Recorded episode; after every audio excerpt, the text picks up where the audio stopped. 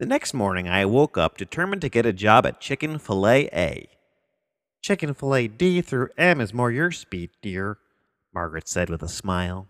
I didn't appreciate that, even if she was probably right. This is Merlin Yardley Smythe speaking, and you're listening to MYS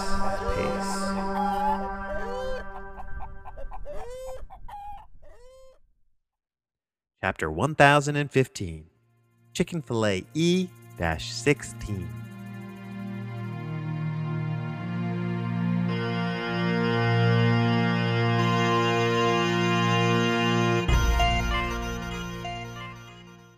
After the food riots, what feels like a hundred years ago now, the government instituted the chicken fillet factory strategy. The goal being if you wanted a hot plate of bird, you could always get one, free of charge, from one of a thousand or more full service chicken factory and restaurant combos. Their motto was From hatching to digestion, these squabblers just ain't restin'. It was a confused motto, to say the least. Of course, you could still hunt and gather, any other means of sustenance you liked. The shots of a rifle taking down a bear, a squirrel, or an aardvark became just as common as music coming from a radio once had.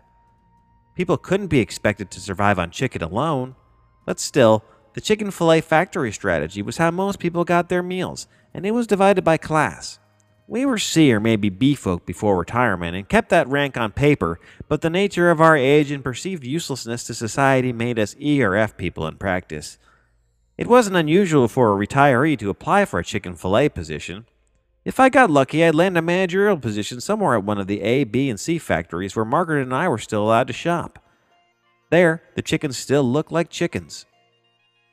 When I entered my credentials into the computer and it immediately spat out back to me, Chicken Fillet E, number 16, junior line, poultry puller, I shouldn't have been surprised, but it still stung.